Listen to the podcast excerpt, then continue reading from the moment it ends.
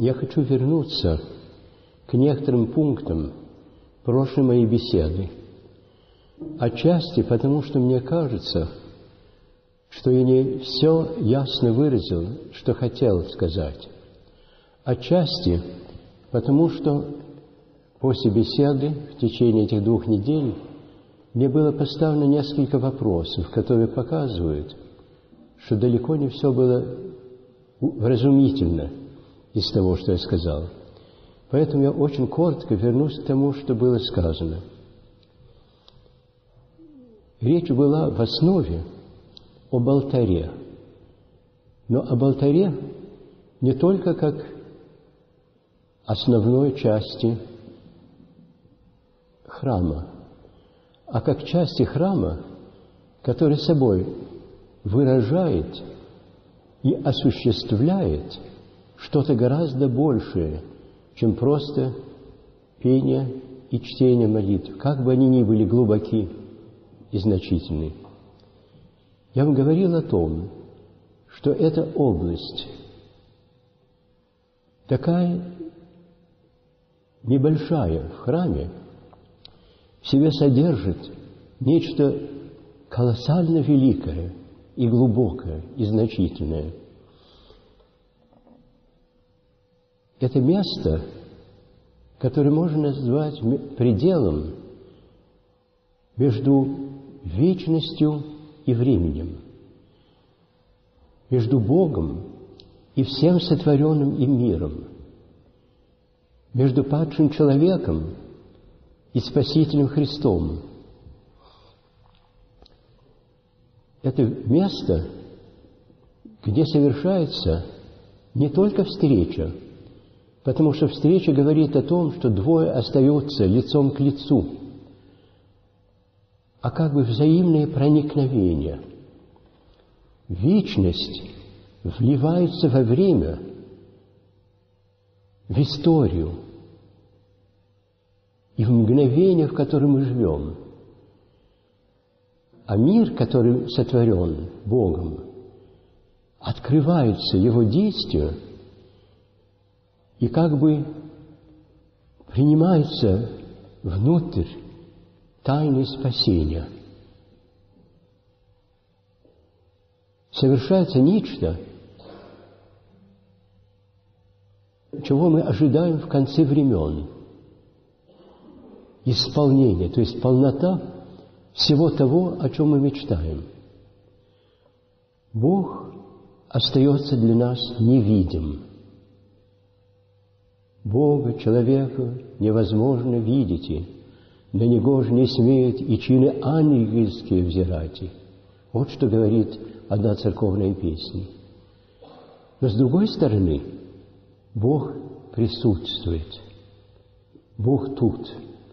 Не только в алтаре, не только в храме, но во всем мире, который Он создал, совершая дело спасения мира, приобщения мира себе самому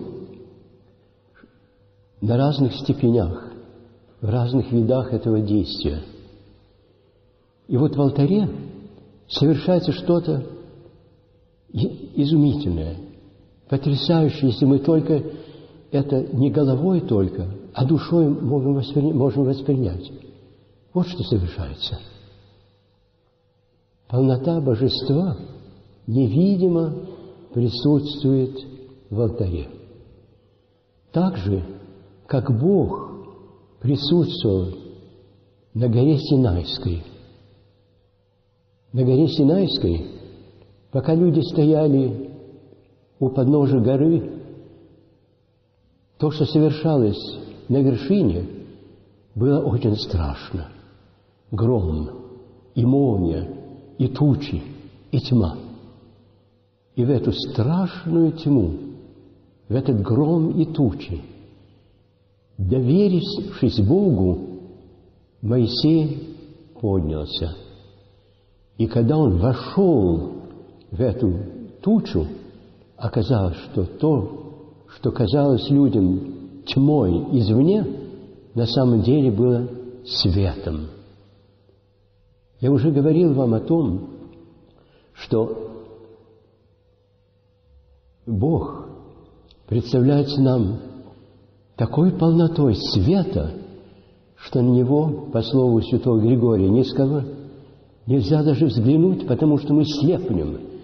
И тогда, описывая наши переживания, а не его состояние, мы говорим о том, что Бог есть тьма божественная. Тьма, потому что мы слепы, потому что свет такой, что на него взглянуть нельзя. Моисей разговаривал с Богом, но видеть его он не мог. И когда он попросил о том, чтобы его встретить лицом к лицу, Бог ему сказал, что живым он не может остаться, если только станет лицом к лицу со своим Творцом. Но ему было дано лицезрение чего-то, Бога проходящего. Он не знал, что это значит. Мы, я думаю, можем понять этот образ. Он увидел не тайну божества, он увидел Сына Божия, исходящего из глубин божества и уходящего в мир. Это было первое, как бы, таинственное предчувствие прихода самого Бога в мир, который им был создан и который отпал от него человеческим грехом. И дальше, в течение всей истории израильского народа, мы видим моменты, когда вот эта двойственность непостижимости и близости так или иначе выражается. Я упоминал уже о том, что было святое святых в храме. Это святое святых была небольшая комната, где хранились некоторые вещественные святые: скрижали завета, жезл Ааронов расцветший и другие. И туда никто не имел права входить, кроме первосвященника, и то один раз в год, и то после того, как он особо будет очищен и подготовлен. Он входил, сняв обувь, потому что он шел по земле освященный. И можно себе поставить вопрос, каким же это образом, почему какие-то вещественные предметы могли покоиться в этой комнате, а человек не мог в нее войти. И это, может быть, мы можем на этот ответ найти в другом, в том, что человек согрешил, он отпал от Бога, он уже не мог войти в глубины Божии без того, чтобы сгореть. Один из пророков в Ветхом Завете восклицает после видение, которое у него было: «Увы мне, я видел Бога, мне остается только умереть». В тот раз он Бога не видел в полном смысле, потому что иначе он бы сгорел. Но человек грешный не может к Богу подойти полностью, соединиться с Ним, так как он был призван стать с Ним единым. К этому мы вернемся. Но с другой стороны, он может подойти к нему с покаянием. Но вещество этого мира осквернено человеком, но остается чистым перед Богом. Поэтому эти предметы священные могли покоиться в этой храмине, потому что на них не было нечистоты человеческой.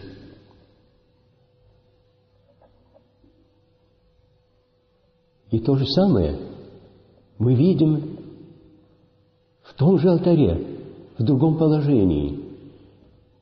Перед совершением божественной литургии в алтарь приносится хлеб и вино, вещество этого мира, которое может войти во святое святых, потому что оно не осквернено, не греховно по себе.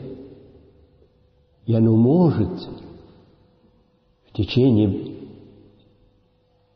дивной, страшной литургии превратиться в тело и кровь Христовы.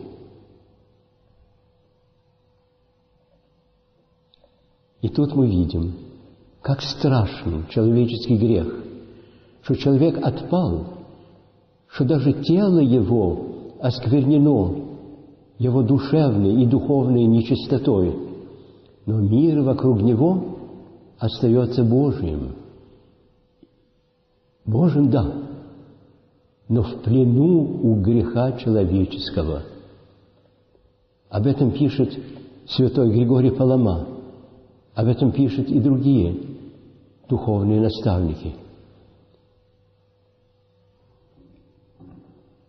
О том, что вещество нашего мира порабощено греху, но оно само по себе не согрешило и не грешит. Мир, который нас окружает, мир, над которым мы имеем власть, мученик, как бы распятый нашим грехом, вырванный из близости Божией, но не оскверненный. И этим объясняется то, что во время литургии хлеб, вино могут стать телом и кровью Христовыми. Они чисты, мы нечисты. И алтарь — место этой дивной, непостижимой встречи, потому что в стороне, в левой стороне алтаря, жертвенник стоит. Этот жертвенник нам, может быть, напоминает икону одну Рождества Христова, греческую, древнюю икону, где вместо яслей Спаситель Христос новорожденный лежит на алтаре, составленный из розовых камней. На алтаре заклания. Он рождается в смерти ради нас и из-за нас. И вот жертвенник, который стоит по левую сторону алтаря, представляет собой именно этот жертвенник. И в какой-то момент подготовительной службы, в Роскомидии, священник говорит: «Заколается Агнец Божий, в земли грех мира, за мирские животы спасения». И ту просфорку, которая изображает собою Христа, он разрезает страшным для него движением руки, разрезает ножом, крестовидно, на 4 части. Это заклание. И это нам дает увидеть то, о чем я говорил уже не раз, о предвечном совете, где Сын Божий соглашается стать человеком для того, чтобы умереть, для того, чтобы мы могли жить, вернуться к жизни, приобщиться к жизни, войти в божественную жизнь. И здесь мы видим, что алтарь является таинственной и страшной гранью, потому что то, что совершается в глубинах божественного троичного совета, вдруг оказывается реальностью на земле, предварительной реальностью, образом. Нет больше образ, может быть, говорил бы о том, что случится позже. Но нет. Этот образ говорит о том, что уже случилось, уже вошла смерть в Сына Божия, в недр Святой Троицы, и уже она совершилась после Его воплощения на земле, на кресте.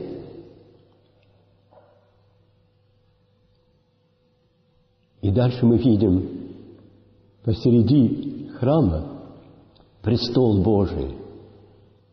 Это странное место. На нем лежит Евангелие, которое говорит о том, что восседает на этом престоле Царь славы, Христос, победивший зло и мир. Крестом, крестной своей смертью и воскресением своим. И вместе с этим на этом же престоле совершается освящение святых даров. Тот хлеб, то вино, которые были заготовлены как жертвоприношение, как исполнение предвечного совета, переносится во время службы, к этому вернемся, на святой алтарь. И тут совершается будущее. На этот хлеб, на это вино сходит Святой Дух, и они уже приобщаются к телесной и божественной природе самого Христа. Они делаются телом и кровью Христовыми, оставаясь собой. Потому что Бог не уничтожает тварное существо, а преображает его. Оно открыто ему, потому что безгрешно, только порабощено грехом нами, но освобождено Христом, и оно превращается поистине в тело и кровь, как призвана вся тварь в какой-то день, когда все будет осуществлено и совершено, вся тварь стать телом и жизнью Божией.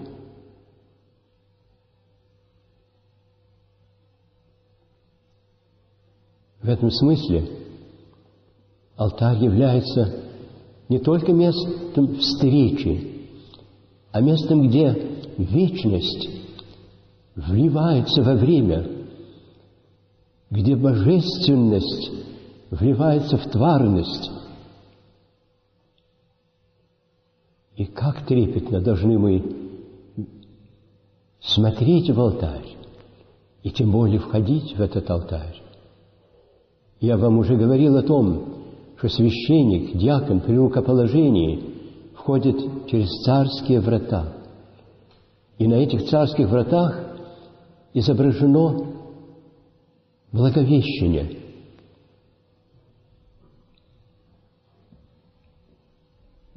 Божия Матерь является как бы дверью воплощения. Без нее воплощение имело бы место. Се раба Господня, да будет не по воле Его.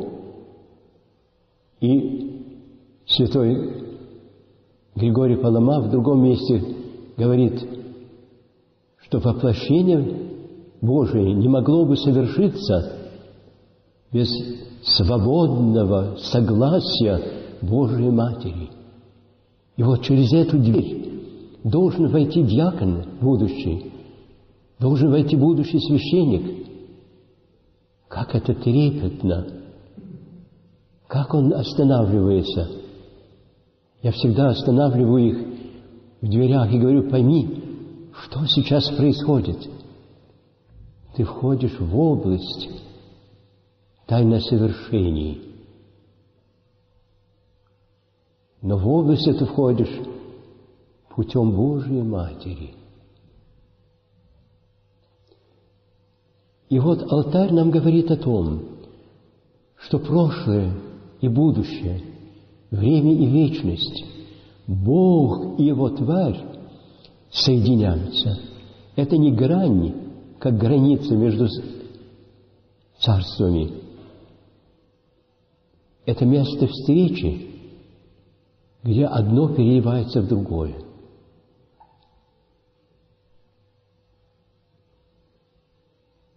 Дальше я буду говорить с вами о приходе Христа, о том, что значит не алтарь, а храм. Но сейчас я хочу остановиться и на другом. То, о чем я говорю, нам постижимо только потому, что некоторые люди, святые, это пережили, это поняли, это пережили так, что это стало их внутренней жизнью и внутренним опытом, который они сумели выразить в молитвах и в богослужебном строе. И поэтому так важно, значительно для нас богослужение, потому что в нем разверзается перед нами все то, что так несовершенно выразил и указал на опыте святых, которые все это пережили так, как я не умею ни пережить, ни пересказать, ни выразить, но пережили так, что они смогли в коротких молитвах и в песнопениях церковных это вложить так, чтобы это дошло до нас, чтобы мы, которые понимаем человека, даже если мы не умеем еще понять Бога, мы, которые понимаем слова человеческие, но понимаем тоже и пение человеческой души, которое выражается в церковных песнопениях, мы, которые можем воспринять то, что вокруг нас на земле происходит, и, пережив это, понять то, что совершается в этой встрече между Богом и человеком. Вот о чем речь идет. В Ветхом Завете есть целый ряд образов, так называемых типов, то есть именно образов, которые нас подготавливают к пониманию того, что совершается Богом в деле нашего спасения, каково наше положение, чего нам ожидать, что может случиться. Вы, наверное, все помните рассказ о жертве, которую Авраам принес в лице своего сына Исаака. Бог ему велел принести своего сына в жертву, чтобы этот сын был заклан, как жертва, на алтаре. И потому что Авраам безусловно и безгранично доверял Богу, верил в Него и верил Ему, он взял своего мальчика, повел на вышину, построил алтарь, связал своего собственного ребенка, положил его на этот алтарь и уже занес нож для того, чтобы принести его в кровавую жертву. И ангел Божий остановил его руку. Ему не нужно было смерти ребенка. Ему нужно было безусловность, неограниченность веры Отца и бесконечное доверие и отдача себя Сына. Это икона того, что совершилось в истории. Это икона того, как Отец наш Небесный Своего Сына отдал для того, чтобы мы могли ожить. С одной только разницей, что то, что совершилось тогда, было иконой, и мальчик не умер, потому что надо было ждать момента, когда совершится то, о чем речь идет в этом иносказании, каком страшном. Но только понимая ужас его, ужас отца, страх и детское доверие сына, вера, как несомненное доверие в Бога, вера, как неколеблющееся доверие. Вот что нам открыто. Но если мы этого не сумеем пережить, мы не можем ни понять, ни пережить того, что случилось на Голгофе. Вот вам образ. Образ человеческий, образ в истории, через который мы можем по-человечески понять и приобщиться к этой тайне. Есть другие моменты, которые нам говорят образно. Есть рассказ о том, как Адам и Ева были едины, как она была как бы женским началом, а он мужеским началом.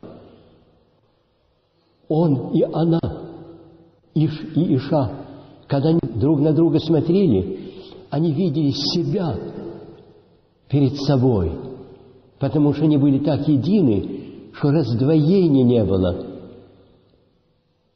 Вот к чему призван человек.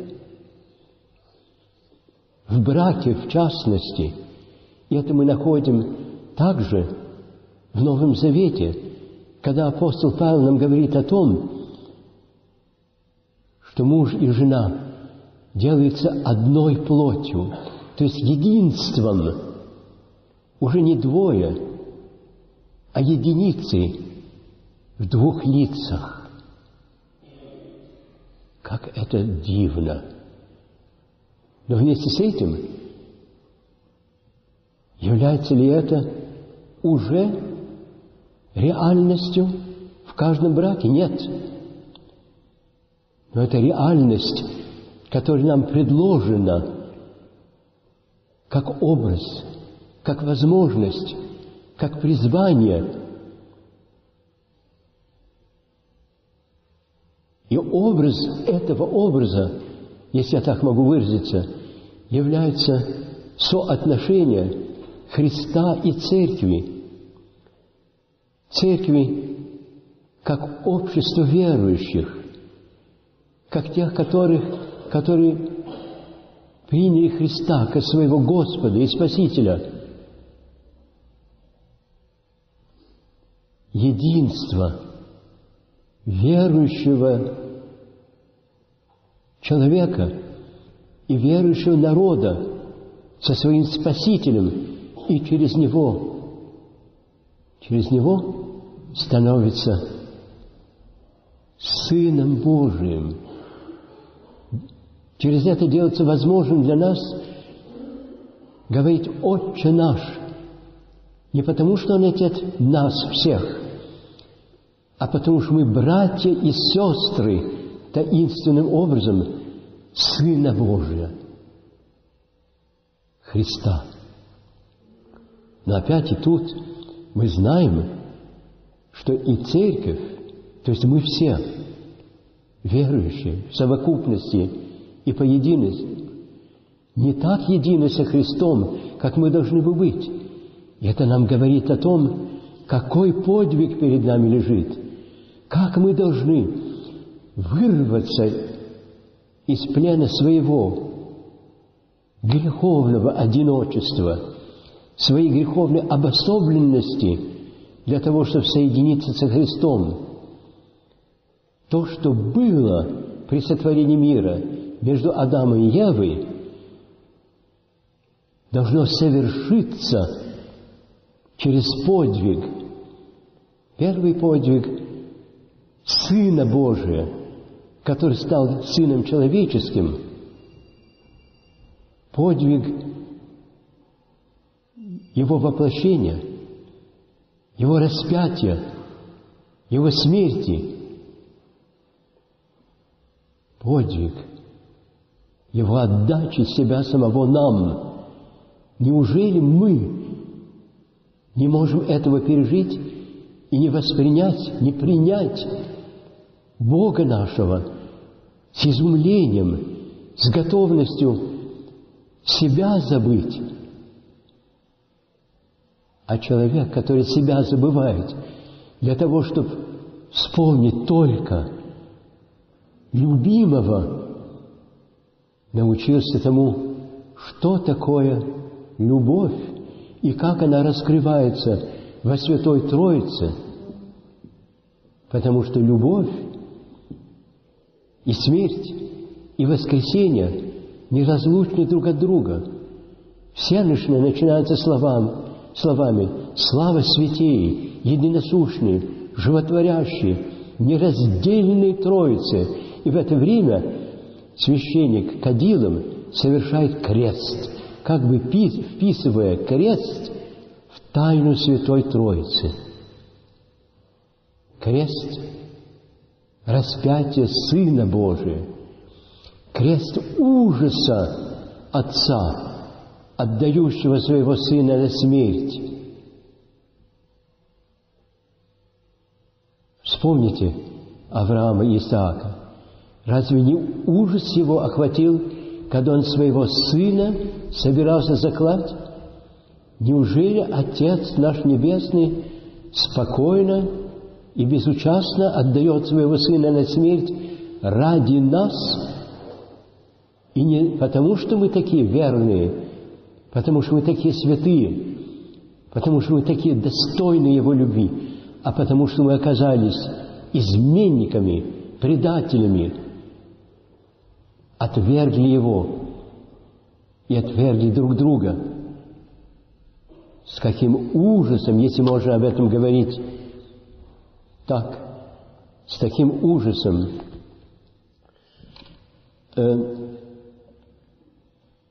мы должны это воспринимать. И тогда, когда мы думаем о браке, где должно быть осуществлено единство Адама и Евы до того, как они распались из единства в две особи, когда мы думаем о единстве Церкви со Христом, о единстве всех верующих по вере, друг со другом, Спасителем нашим и с нашим общим Отцом, вот каким образом мы можем понимать то, что совершается в недрах Божьих, через опыт, простой человеческий опыт. Но этот опыт не всегда бывает красотой. То, что я вам только что о браке сказал, этот брак разбился грехом. Единая двоица стала двумя лицами. И нам надо осуществлять это единство. Это потому, что мы видим то, что, чем были Адам и Ева, мы можем стремиться к этому. Но мы видим тоже то, что совершилось грехом. Это тоже образ, нам напоминание, из которого мы можем вычитывать нечто. Человек согрешил.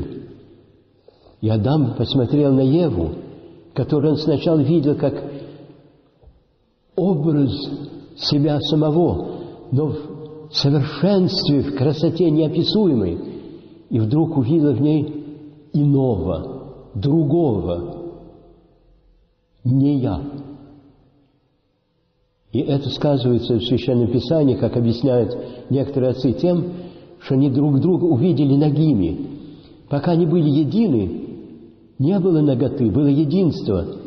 Когда они стали двумя, они увидели себя нагими, чуждыми друг другу. Как один древний писатель говорил, началось с того, что они смотрели друг на друга и знали, что он и она – это альтер-эго, другой «я сам».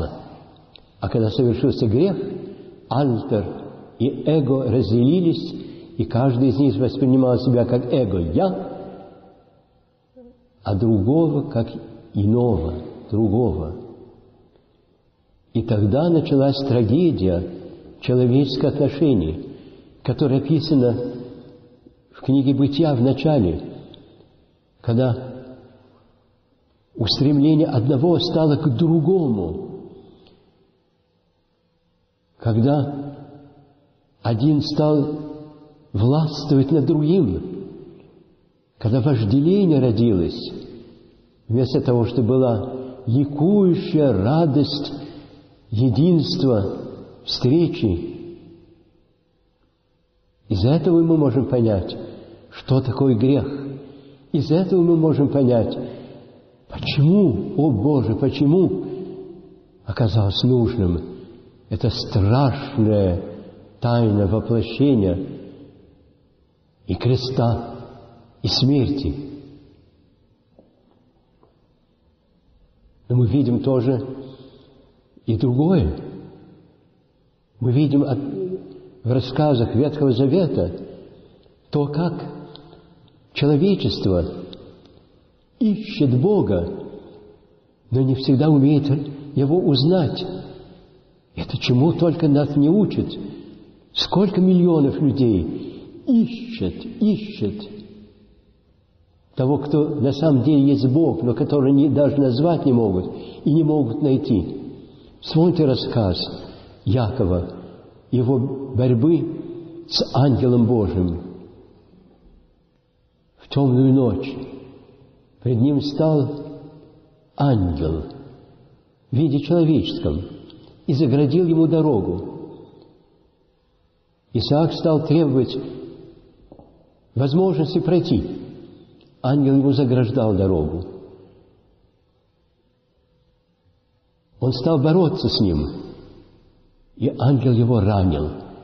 И вдруг в этот момент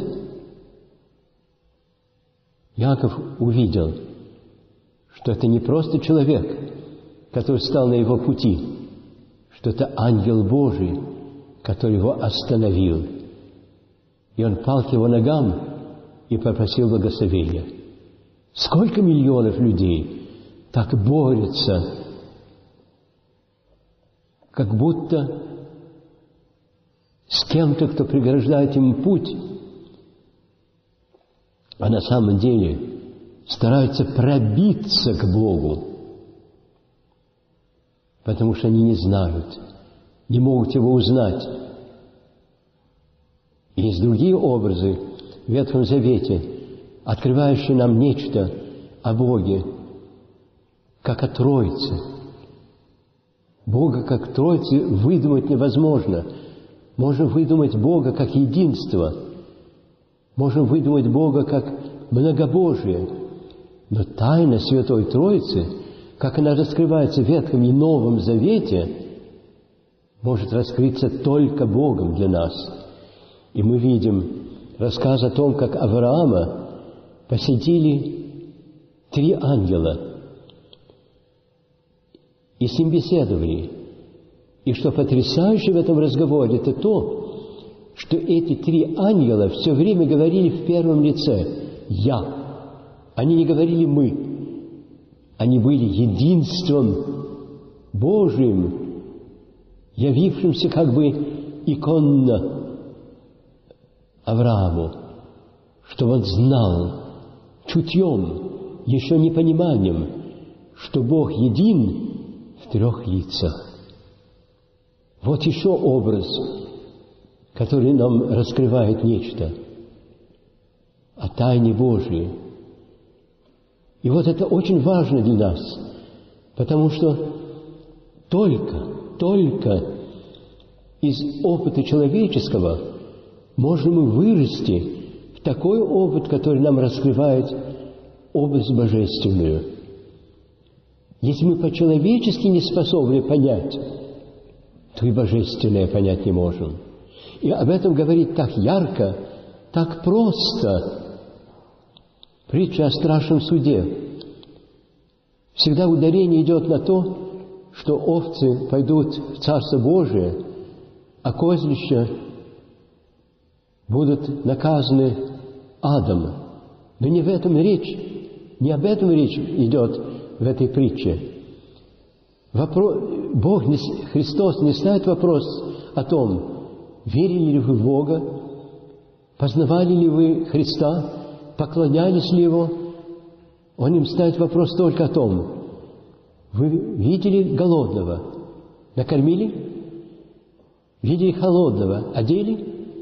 Видели бездомного, приютили?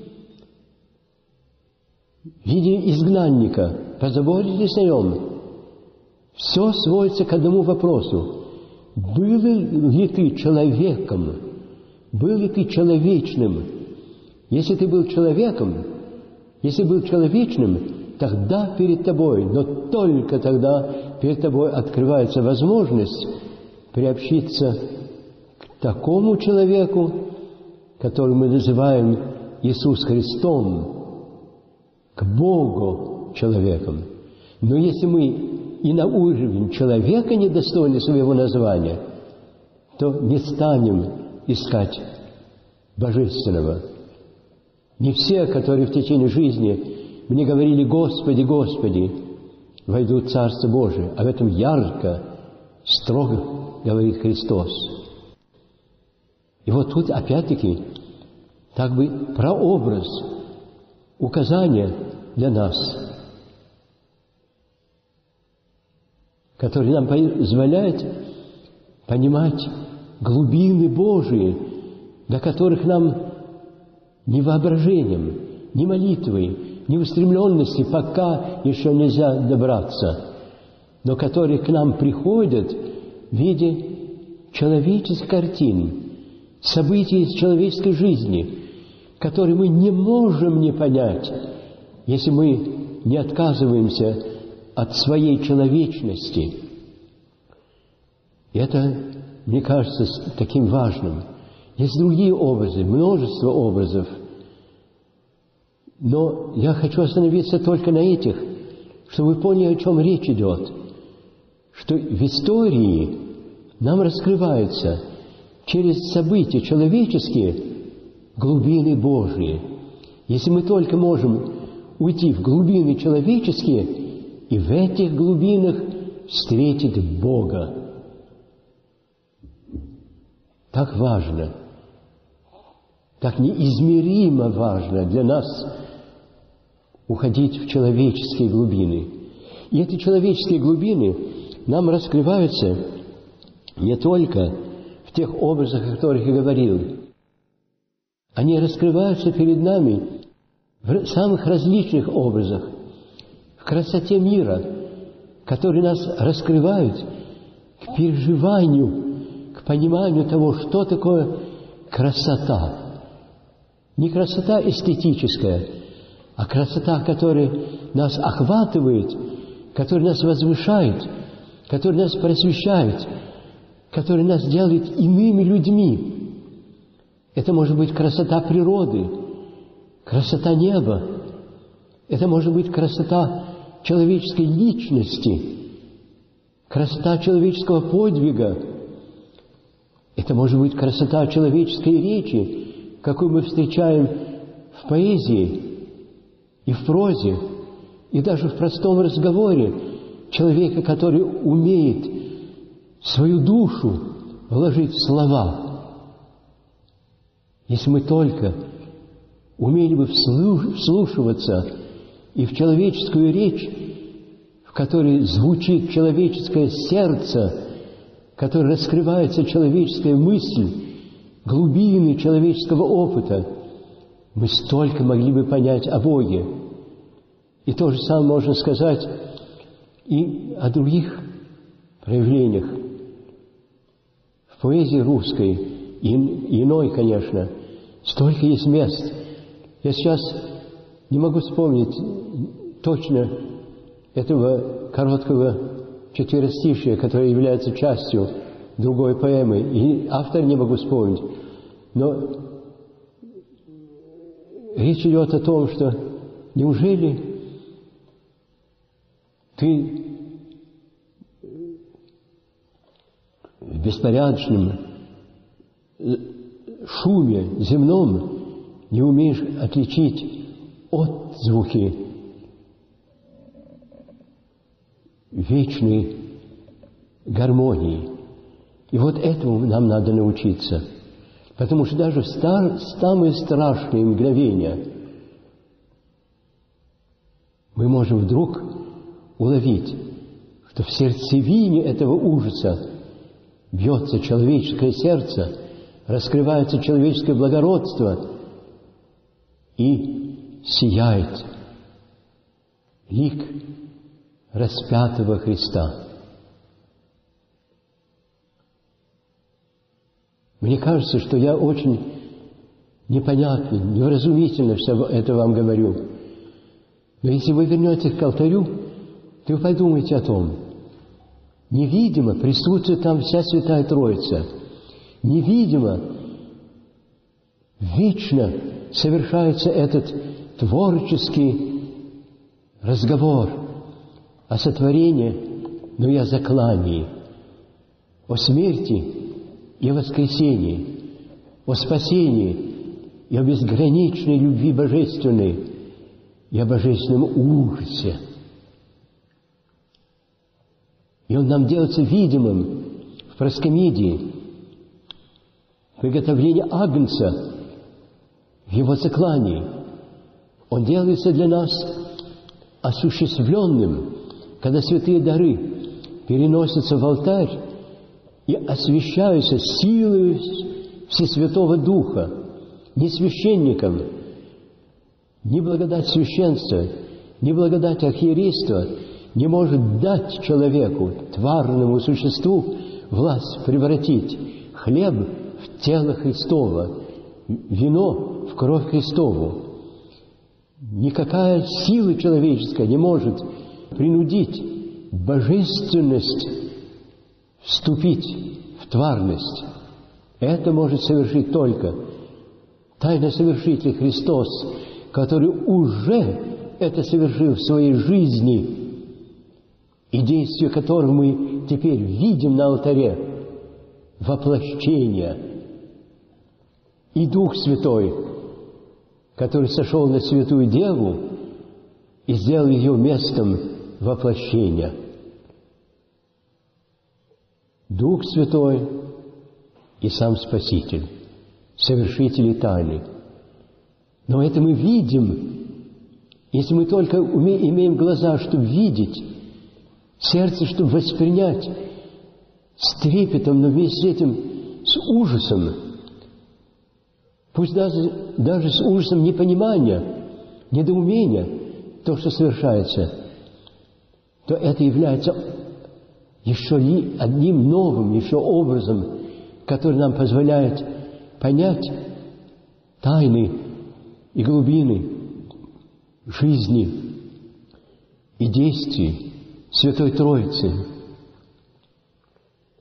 Простите меня, если то, что говорю, не ясно, но это для меня такое глубинное, потрясающее переживание, которое не умею передать, которое стараюсь как-то довести хотя бы до вашего слуха, а дальше ищите сами, ищите в своих глубинах, ищите в Божьих глубинах.